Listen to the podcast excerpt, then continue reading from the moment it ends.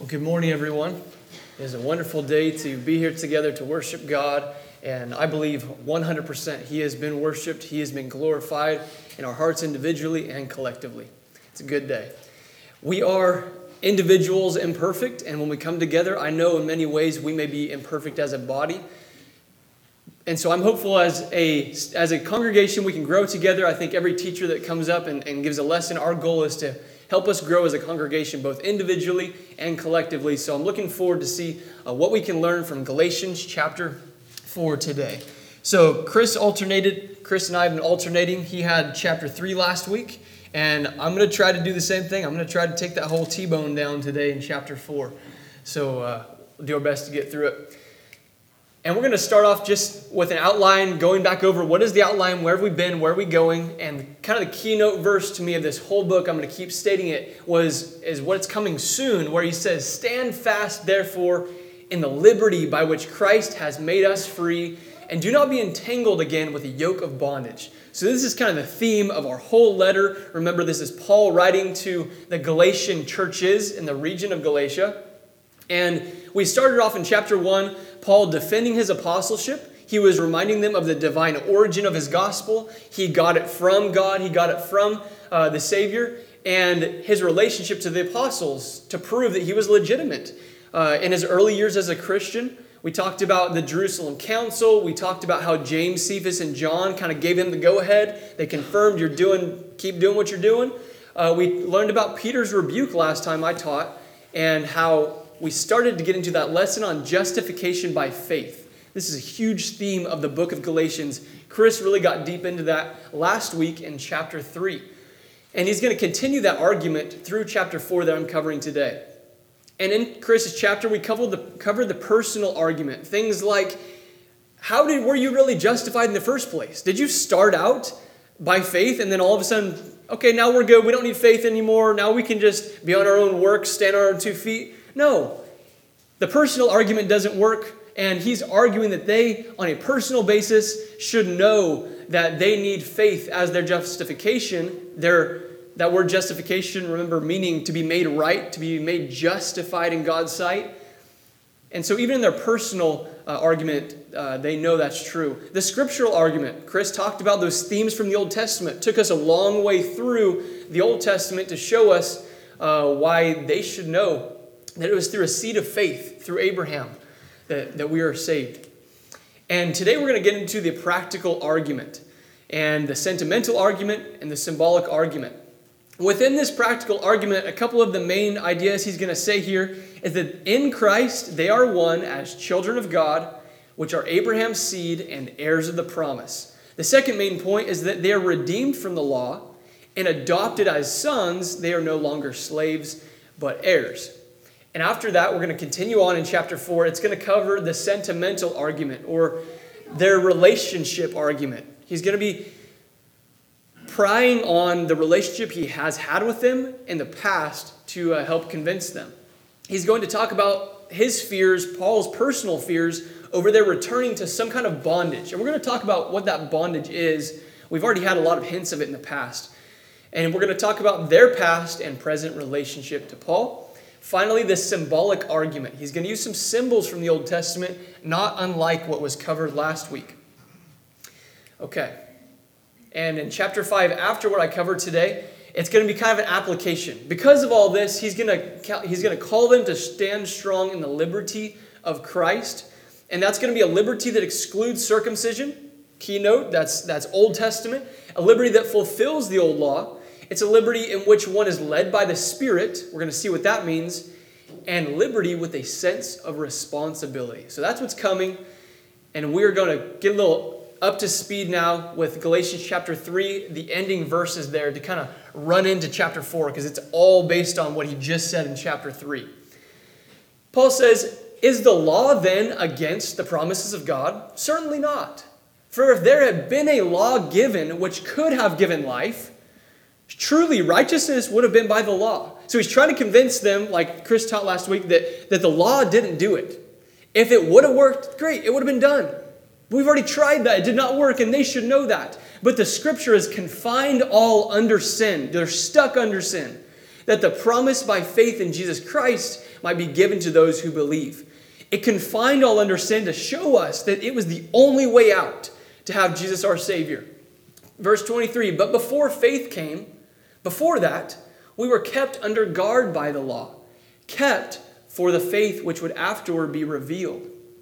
Therefore, the law was our tutor to bring us to Christ, that we might be justified by faith. Okay, there we go. There's a huge key point. He's going to talk a lot about the law and this previous being kept and trained. And a lot of people try to make this all about just law in general. But this is a very specific law that was training them.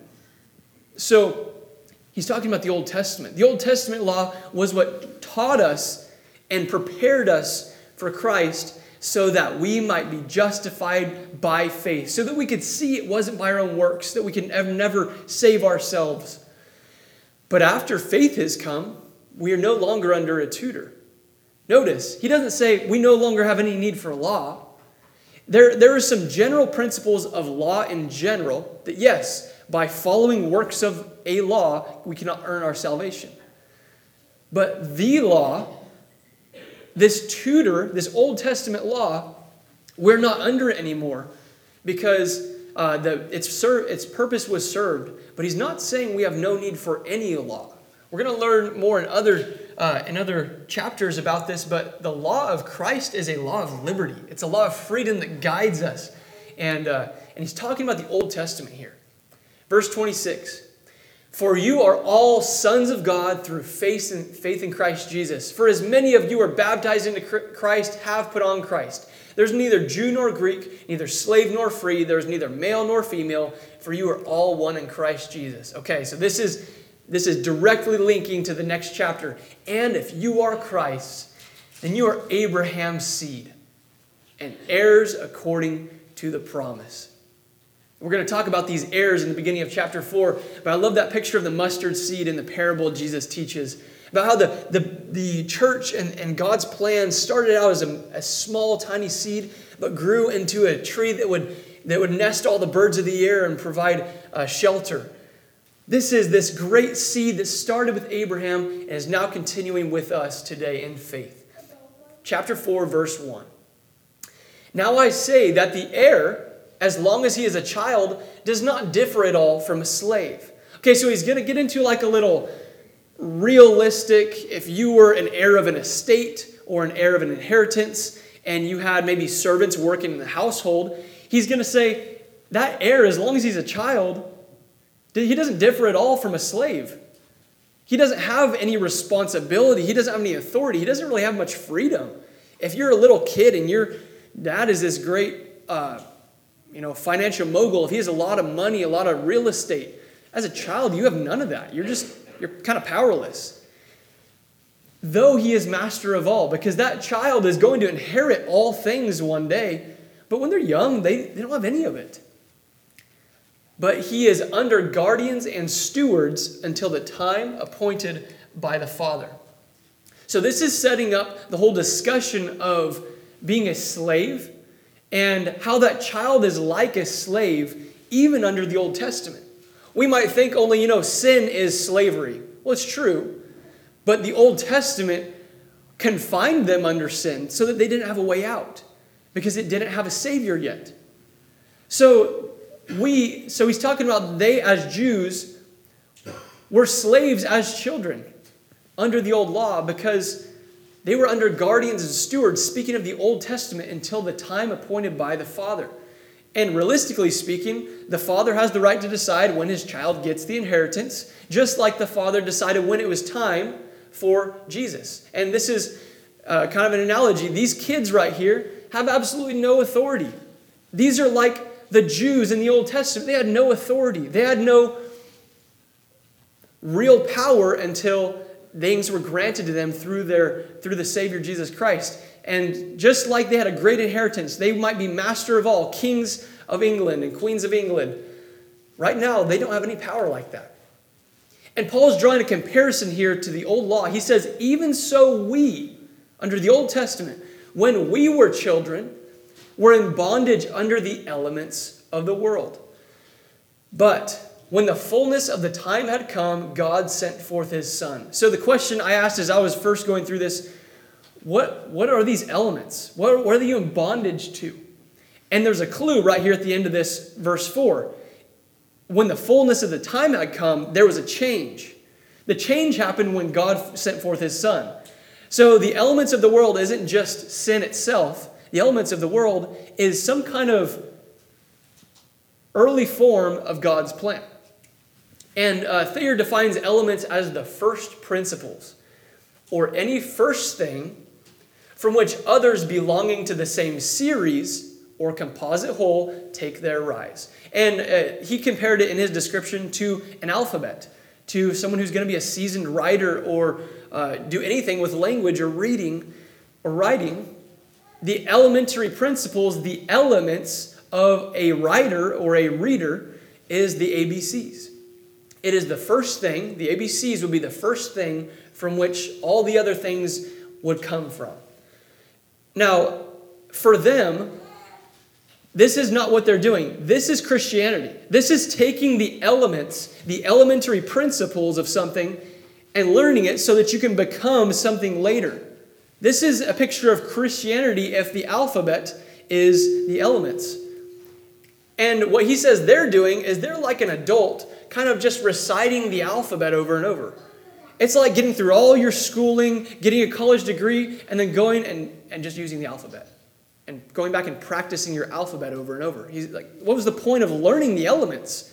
You learn the elementary principles for a purpose to be later gone into. And it's both immature and it defeats the purpose of the alphabet itself if you're just going to use the alphabet later in life. He says, even so we, when we were children, were in bondage under the elements, the elementary principles of the Judaic faith, of all of the plan God set up. But when the fullness of the time had come, God sent forth his son, born of a woman, born under the law. This under the law is marking the transition point. He's trying to show us that this is a hinge point where everything changes to redeem those who were under the law, that we might receive the adoption as sons. We're told here that God redeemed us. That is to purchase something that was maybe owned by another. We were under slaves to sin, and God redeemed us or purchased us from under the law so that we would be adopted and receive adoption as sons. Now, since my aunt and uncle adopted their youngest daughter, Addison, it has been really cool to see the full blending of the family. She was adopted at such a young age that it doesn't even feel like she was adopted. It feels like she's just normally part of the family. There was no other adoption happened. And that's the beauty of God's plan too, is that's the intention, is that as an adopted son or daughter, you should feel just as much a part of God's family as Jesus himself even did. We're told that we are joint heirs with Christ. We are adopted as sons.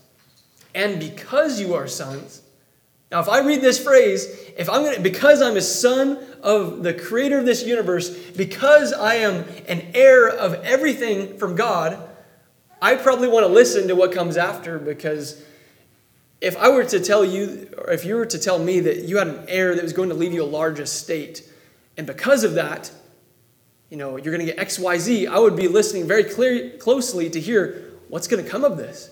He says, because you are sons, God has sent forth the Spirit of his Son into your hearts, crying out, Abba, Father.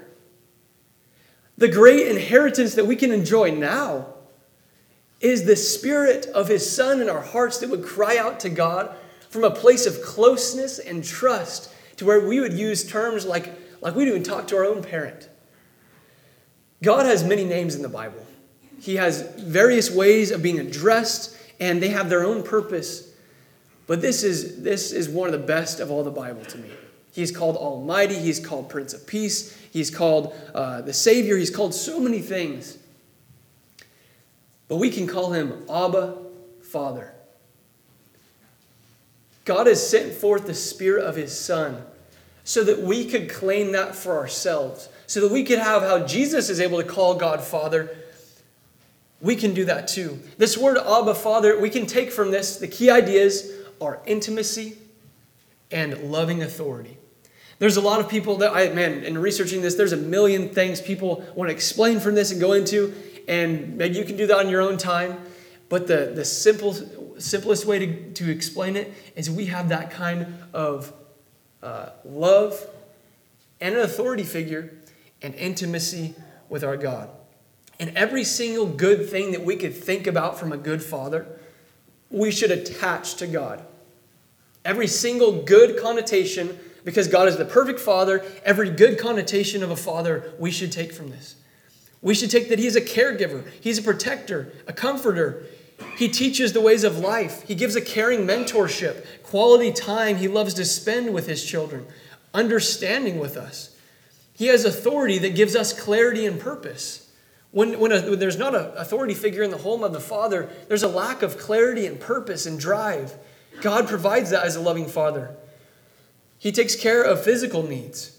He has emotional support, encouragement, and the list would go on and on.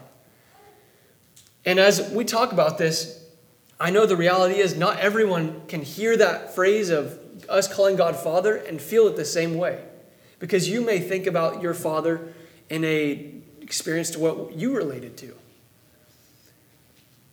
And you can know that it's not your father, good or bad, that you are answering to, that you are coming to in prayer.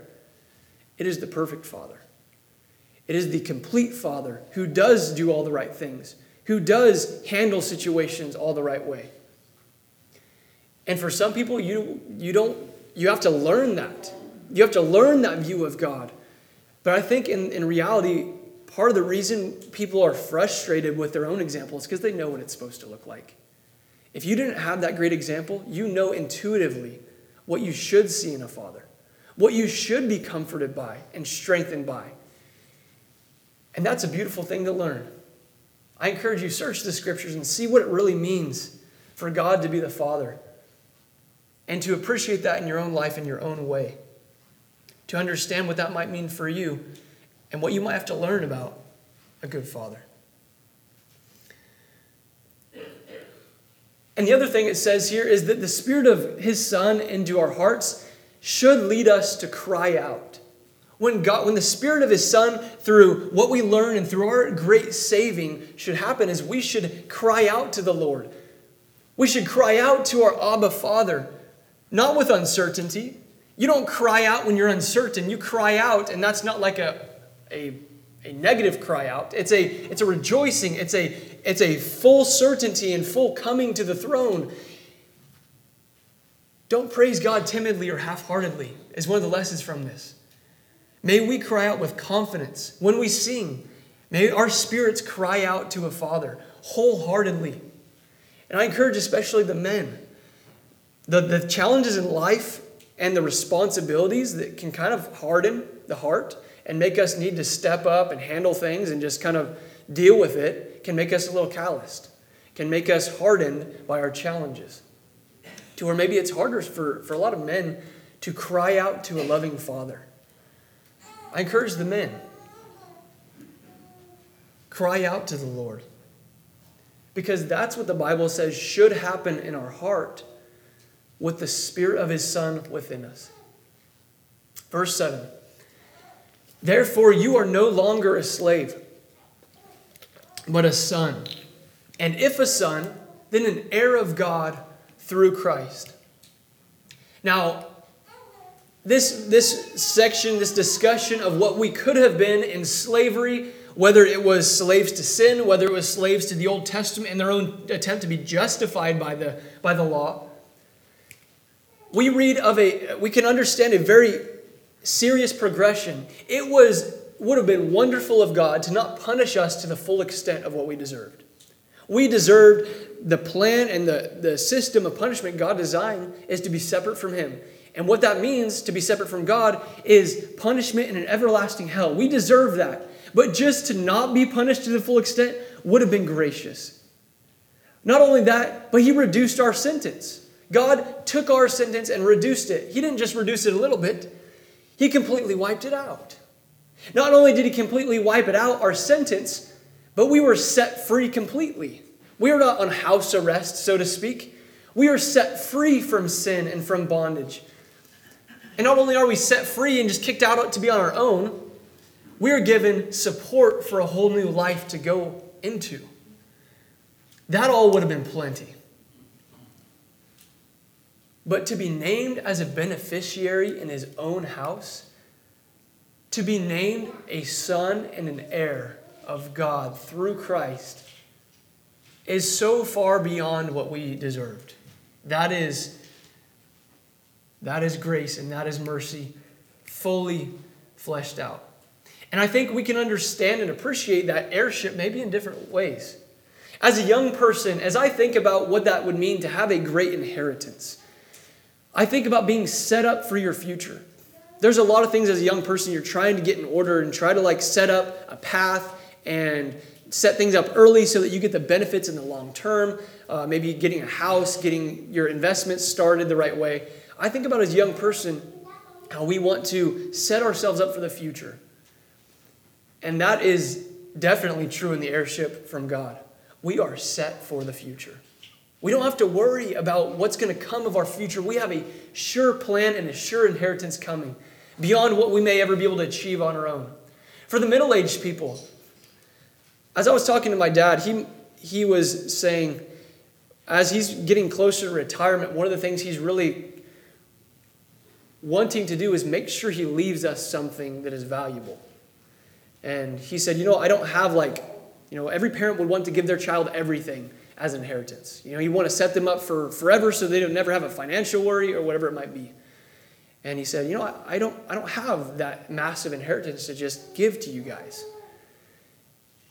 And so the mind tries to think, what can I leave behind that will be valuable to you? And for the middle age, the value you can give is in spiritual things. The value you have left to give that's going to be worthwhile because money's going to fade. Every parent wants to give what they can, and there's a true, sincere desire there, but that's not going to really take care of anyone who's left as your beneficiary. For middle-aged people, your value to give is in spiritual things. Your value to provide and mentor and strengthen and ultimately to lead others to is the heirship of God. That's where the true value is. And for older folks, for many people, a lot of times the sentiment is, there is nothing left for me to see. I've seen it all. I've experienced the joys of life. I've experienced the highs. I've experienced the lows. I've had the successes from the low to the high. I've enjoyed the blessings of having stability and even wealth. And maybe at this point, for a lot of people, maybe that's the peak of your earnings or your savings is all there. Maybe that's for you. I don't know your case. But for many older people, there's nothing left to see. Nothing left to maybe do. You are limited in many ways. And what an awesome thing that it doesn't end right there. Nothing left to see. That the best is yet to come. That in all of these things, that the heirship that you are set to receive, while you might be thinking about your heirs, you are about to be an eternal heir of an eternal reward in heaven with God. Everything is ahead of you. There are things left to see. It's just not earthly. We have great value in our heirship as children of God.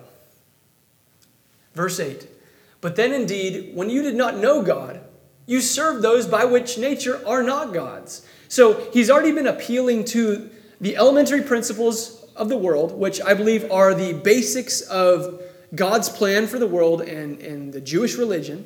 And I think he's also here referring to the people who did not know God and who were worshiping false gods, idolatry. He says, when you did not know God, you served those which by nature are not God's. Romans tells us that they would turn to the birds and the rocks and the trees and say, we came from you. They by nature are not God's. And it is mind-blowing to think about how people serve these things in world religions. If you look back through time, the way people turn to the greater elements of the world, the wind, the planets, all these things, they turned to those things, and they weren't intending to be heirs of that. They were maybe taking their heart, that desire to worship a god, They were taking that desire to what they could see around them, but they didn't have an heirship with their creator or their greater being. So if you compare Christianity to many world religions, the fact that some people serve what they claim to be a God, not intending to be an heir of him, it's mind-blowing that we serve a God that we are going to be an heir of.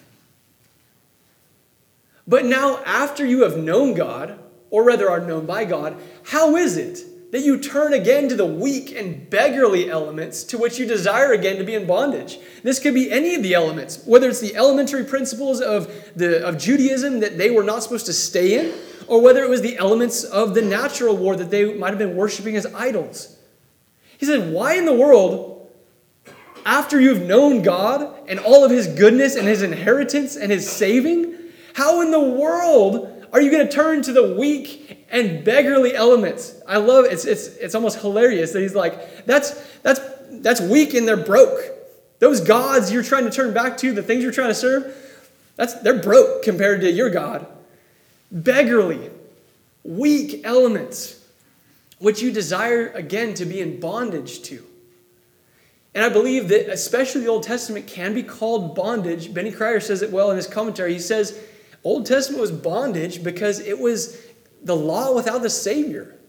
There was no plan of salvation. There was no Savior in that law, and so it's bondage. You're stuck there if you're these Jews.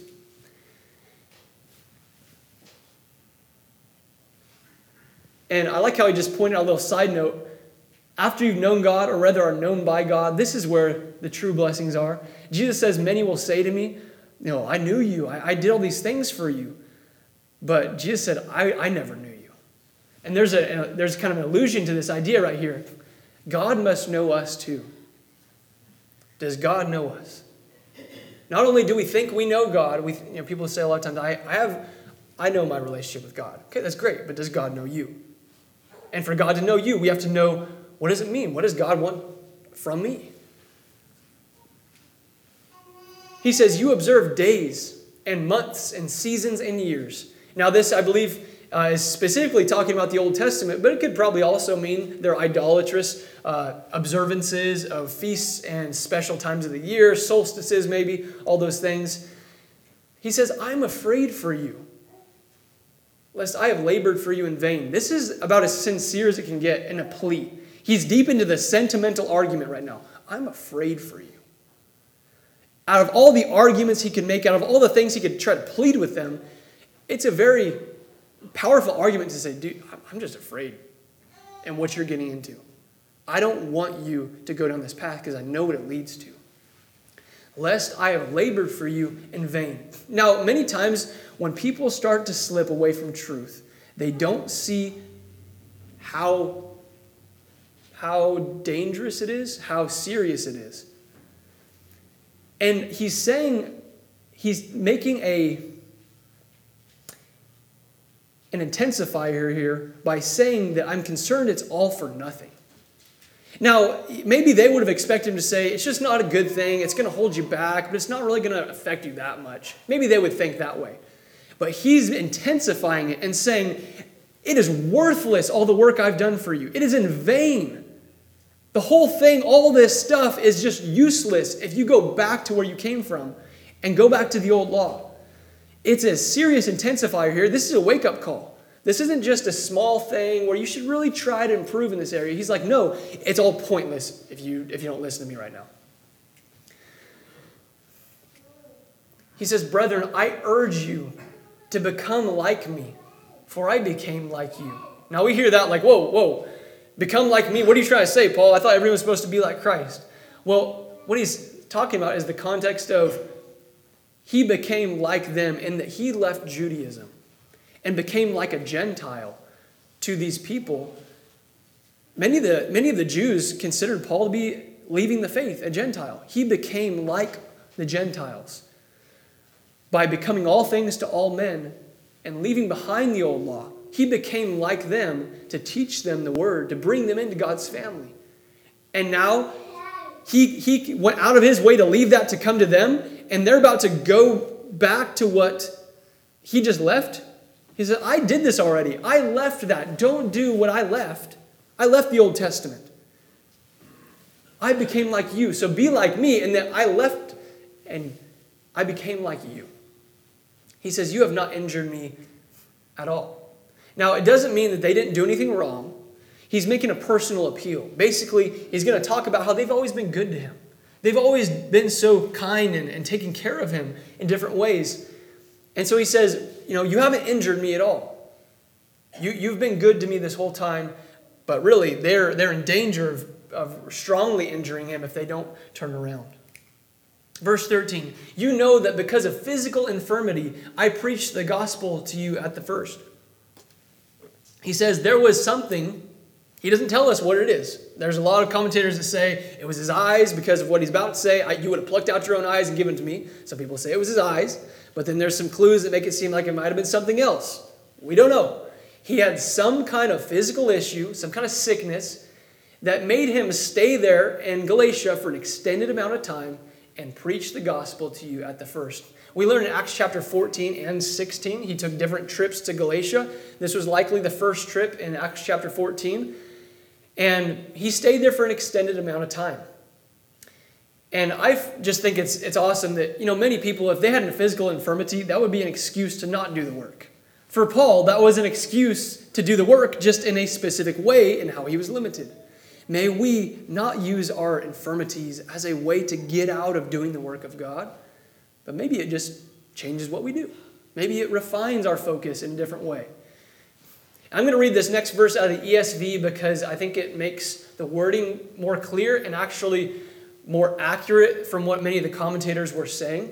So in verse 14 it says, and though my condition was a trial to you, you did not scorn or despise me, but received me as an angel of God, as Christ Jesus. So somehow his trial was a trial to them also.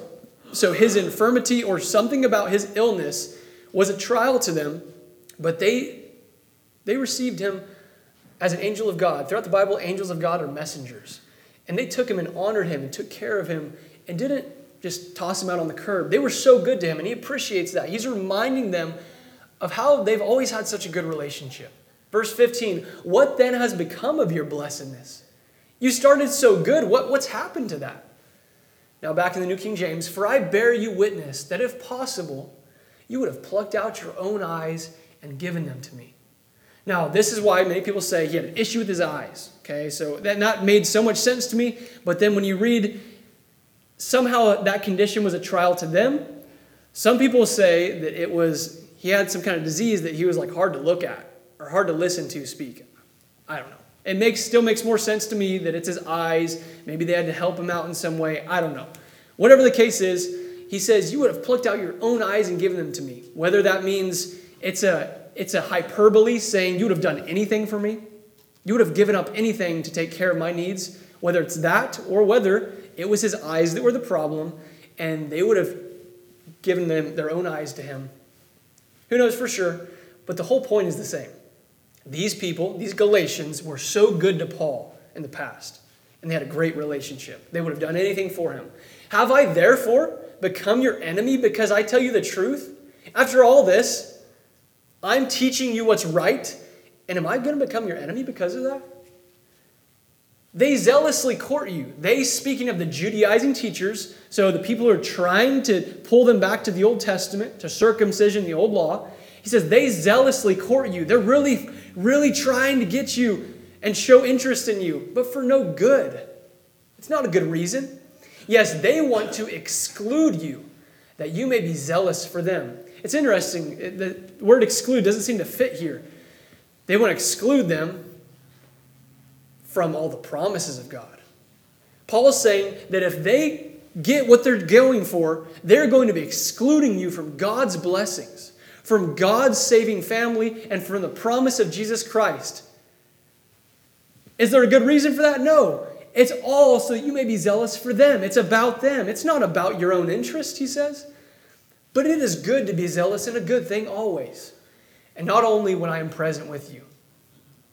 That makes me ask the question, you know, how were they when Paul was there? It can be easy to, you know, when certain people are around to act a certain way. Like we talked about before, putting on a mask. It could be easy to put on a Christian mask or to act a certain way or to be a certain level of zealous when the situation's right. But what if Paul were literally standing here today? What if Paul were here? Would you step up your game? Would I step up my game? In my personal life, in my fleeing from sin, and in my running to what's right, and filling my life with good things, and taking on the evangelical word of the Lord? How would I act if Paul were here? Because it sounds like they acted a little bit different and kind of started to regress when Paul wasn't there. What if Jesus were here? And I changed that sentence, not what if Jesus were here, because Jesus sees he sees it all. God is among us. We just don't see him. What if we could see him? Would that change the way we act?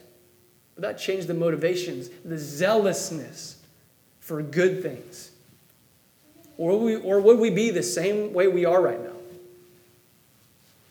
Would we be more zealous? Would we be more focused on things that God says matters?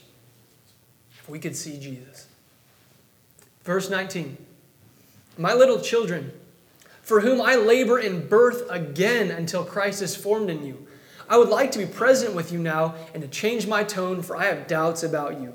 So Paul feels a very parental care over them. He talks about, different people are sons in the faith. It's a parental.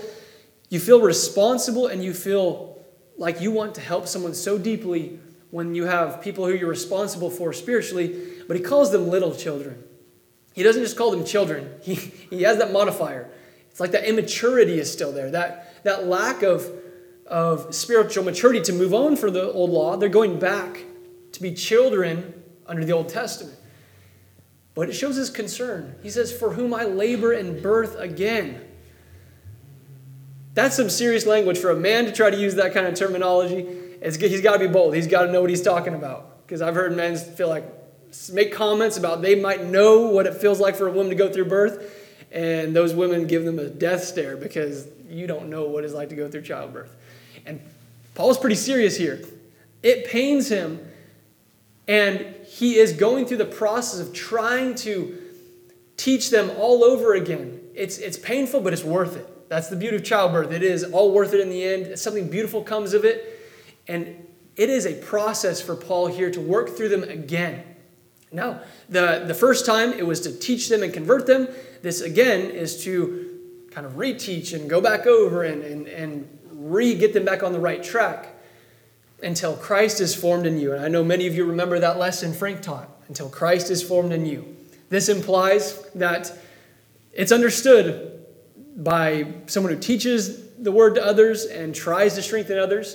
And it's understood by God himself that people take time, people take patience to continually be teaching. That's why the blood of Christ must continually cleanse us. It must continue to work on us. It must continue to work on the people we're working on teaching. And it's a process of Christ becoming formed within us. But it doesn't take away from the urgency, as Frank mentions in his lesson, the urgency that's required. Because this is serious enough to be like childbirth.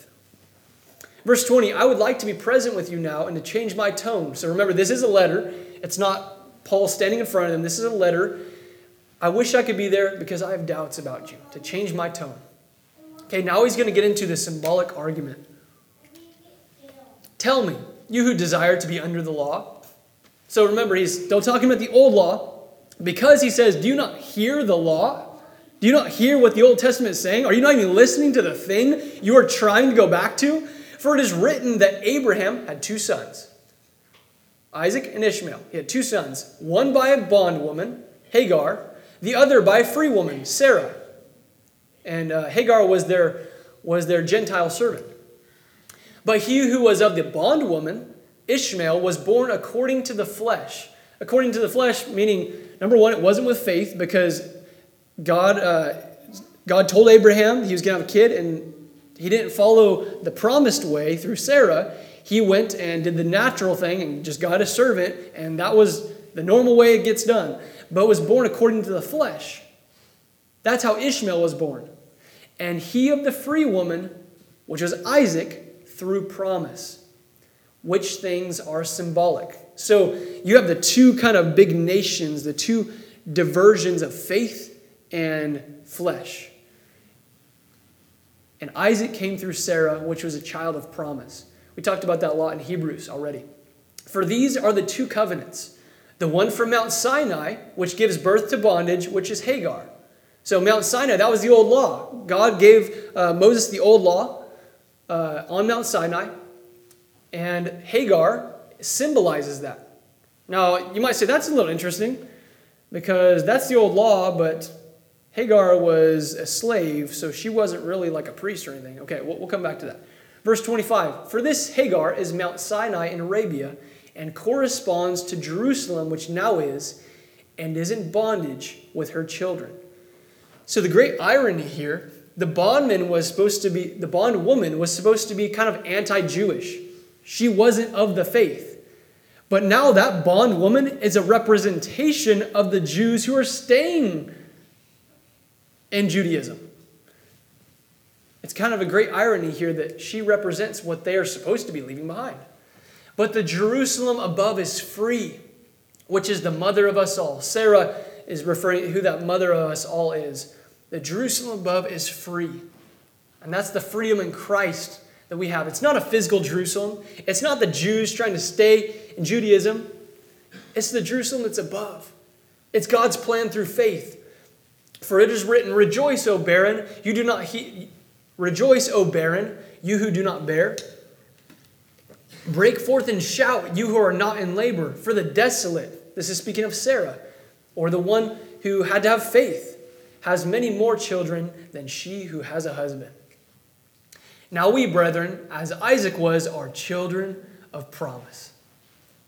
That's us. We are symbolized not by Ishmael, but by Isaac.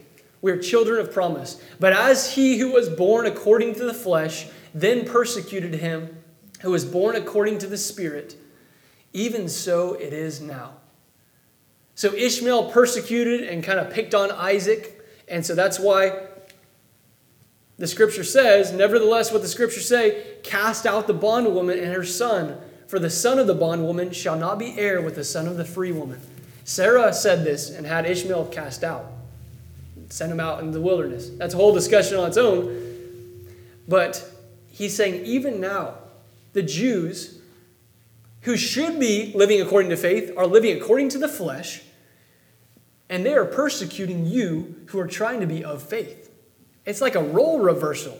The Jews that are supposed to be of faith are doing the persecuting that has been repeated through centuries ago. "So then, brethren, we are not children of the bondwoman, but children of the free." This is the freedom in Christ. This is kind of the whole point of Paul's point he's making. And this is going to bring us to the end of chapter 4. We are children of the free woman. We are free in Christ. Yes, we are free from having to justify ourselves through works. We would have been responsible under the old law to do it perfectly. Otherwise, you're stuck in sin. But today, we can also be stuck in sin. And so we can be free in any account. We have freedom through Christ, through faith in Him, through what He brings us in salvation, promised ages ago, even back to Abraham and Isaac. I hope we can take something from this, and I hope we can cry out to the Father with love and appreciation because we are His heirs because of this. And if today you're not one of those heirs, as was said earlier, basically, how could you not? He said, how could you go back? But how could you not want to be an heir of His? To not serve the weak and beggarly things, all the riches and the things that are empty in this life. How could you not want to move on, to serve God, to come believing in Him, from understanding His plan, to repent and change your life, to become walking by the Spirit and not walking according to just what we want, but to change our lives, to follow Him, to confess that Jesus Christ is the Son of God, and that we are saved through Him, and be baptized for the remission of your sins, to be added to His church. As Chris read last week, when we are baptized into Christ, we put on Christ. If you've already done this and you're already a member of God's family, but you want to make something right, and if you need support of the brethren, we're happy to take care of that while we stand and while we sing. We thank you for listening to our podcast put on by the Church of Christ at 2215 Planz Road in Bakersfield. If you would like any additional information, or you would like to receive a free Bible correspondence course by mail, please email us at info@churchofchristbakersfield.com. Our service times are Sundays at 10:30 a.m.